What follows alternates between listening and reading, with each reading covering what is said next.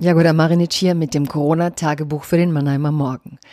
Heute mit einem sehr traurigen Corona-Tagebuch, aber auch das muss sein, gerade in diesen Zeiten.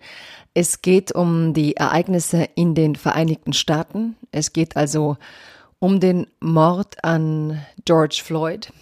Es geht aber auch darum, dass sich heute die Morde von Solingen jähren. Also es ist quasi Jahrestag und ein guter Tag, um über Rassismus zu sprechen.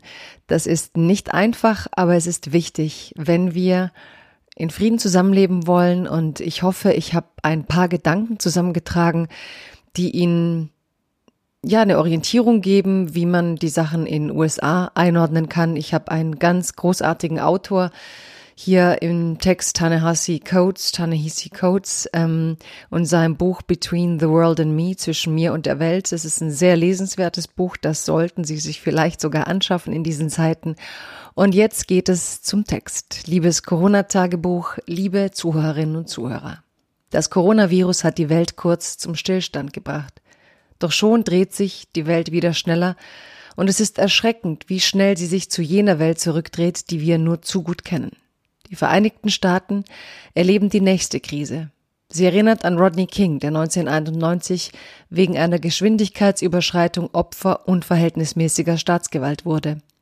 Als die Polizei ein Jahr später freigesprochen wurde, brachen in Los Angeles die Straßenkämpfe aus.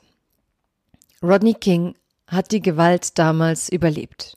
Nun ist es 2020, das Jahr der globalen Pandemie, die alles zum Stillstand gebracht hat, um Leben zu schützen. George Floyd hat das Jahr nicht überlebt, weil ein Polizist ihm das Leben genommen hat. Der beliebte CNN-Moderator Don Lemon fasste die Lage in einem Fernsehkommentar nach dem Tod von Floyd so in Worte.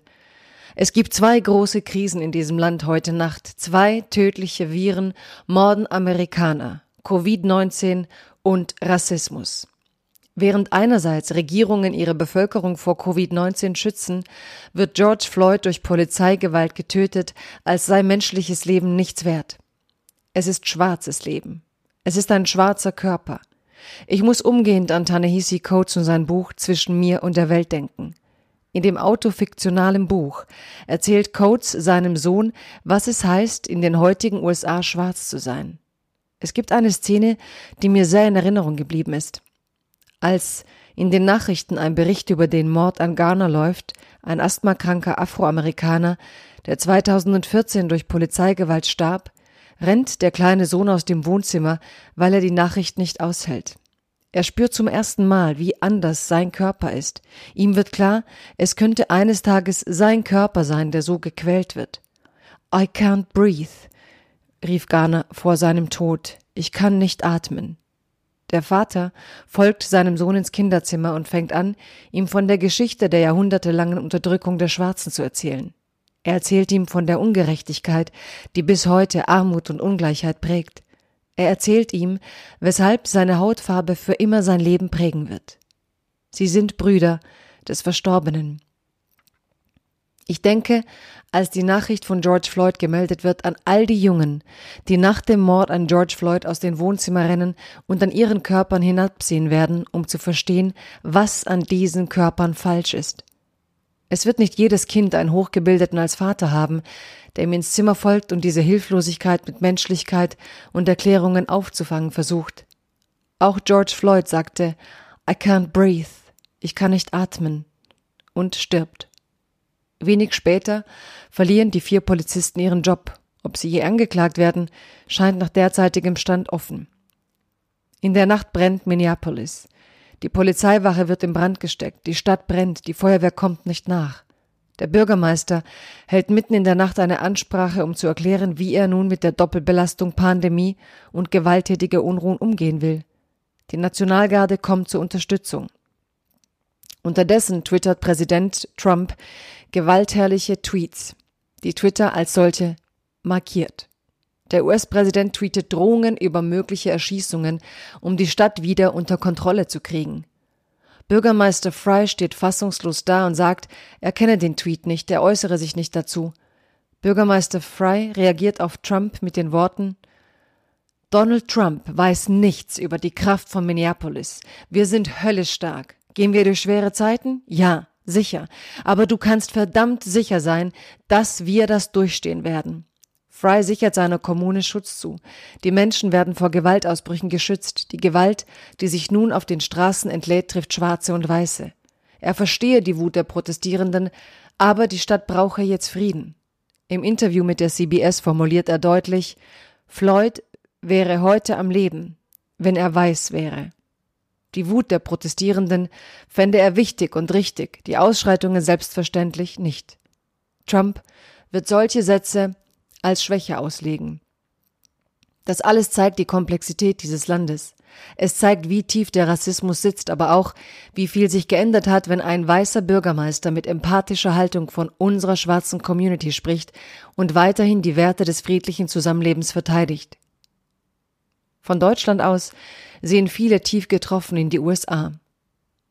Das gespaltene Land steht vor seinem nächsten Konflikt und Trump wird diese Vorfälle nutzen, um sein Versagen bei der Bekämpfung der Pandemie abzulenken. Man wünscht Fry, schnellstmöglich den Frieden in seiner Stadt wiederherzustellen, um nicht zum medialen Spielball Trumps zu werden. Doch Rassismus, der sich in tödlicher Gewalt äußert, ist kein Phänomen der Vereinigten Staaten von Amerika. Am heutigen Tag jährt sich der rassistische Brandanschlag von Nazis in Solingen. 1993 starben fünf Menschen in der Bundesrepublik, darunter kleine Kinder. Bundeskanzler Kohl ließ damals verlauten, er habe Besseres zu tun, als den Hinterbliebenen sein Mitgefühl auszusprechen. Mitte April 2020 wurde in Celle ein 15-jähriger Jeside ermordet. Sein Aussehen gefiel den Tätern nicht, die Staatsanwaltschaft schloss jedoch sehr früh Hinweise auf ausländerfeindliche oder politische Motive aus. Die Familie, die in Deutschland Schutz gefunden hatte, verlor im vermeintlich friedlichen Deutschland ihren Sohn. Der Mord schlug keine große Welle. Das Vorgehen der Staatsanwaltschaft ebenfalls nicht. Das Land war mit Covid-19 und dem Retten von Leben beschäftigt. Deutschland hat seine eigenen rassistischen Strukturen. Auch deutsche Polizeibehörden kämpfen mit Rechtsextremen in eigenen Reihen. Das Versagen des ehemaligen Verfassungsschutzchefs hat rechtsextreme Strukturen wachsen lassen, die auch in Deutschland das friedliche Zusammenleben bedrohen. In Deutschland mordete der NSU. Hanau ist mitten in Deutschland. Der Mob in Chemnitz lief mitten durch eine deutsche Stadt. Deutschland ist nicht für alle gleich friedlich. Auch hier sind manche Körper bedrohter als andere. Wenn die Solidarität mit George Floyd ernst gemeint ist, dann sollten auch in Deutschland alle ihren Teil dafür tun, die Spaltung und den Hass nicht größer werden zu lassen. Dazu gehört, die eigenen Geschichten aufzuarbeiten, sie im nationalen Gedächtnis wachzuhalten, aus Fehlern der Vergangenheit zu lernen. Rassismus ist nie nur die Sache der anderen. Meist steckt Rassismus tief verankert in jedem von uns, weil durch die Rassifizierung der Menschen dieser kranke Blick auf uns und auf andere entstanden ist. Rassismus findet man am ehesten dort, wo es uns selbst nicht auffällt, weil er uns krankhaft selbstverständlich ist. Es gilt, die Hetzer und Spalter trotz der tödlichen Ereignisse nicht überhand gewinnen zu lassen. Frieden muss friedlich verteidigt werden, nicht nur in Minneapolis. Bleiben Sie gesund.